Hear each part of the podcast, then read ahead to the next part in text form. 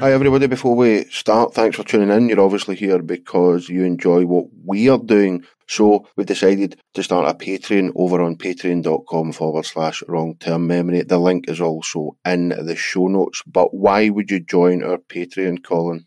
Well, other than just being a great guy, uh, you'll also get all our shows without adverts. You'll get them early. You'll get bonus content from time to time. You'll even have the opportunity to be named as an executive producer at the end of each pod. And we might even start doing some live streams sometimes. All stuff you can only get by being on Patreon, and you can support that from as little as 10 pence per day. If you can't support us financially, you can offer continuous support because we know you're great people by leaving a quick rating or review anywhere that you can. And now, on with the show.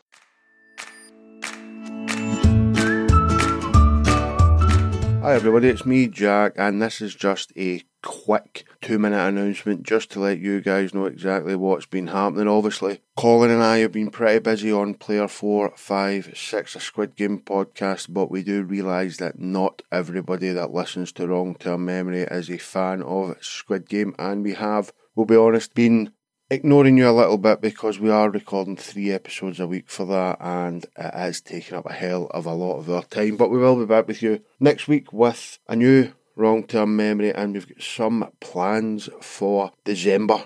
We did obviously have a subscription service on Apple, but that wasn't fair on everybody really. So we're thinking about doing something new heading into the festive period. So keep your eyes peeled, keep your ears open and we will be back with you with more wrong term memory in the coming weeks, months, and hopefully years. Take it easy, guys. We'll speak to you soon and in more detail next week. We love you all.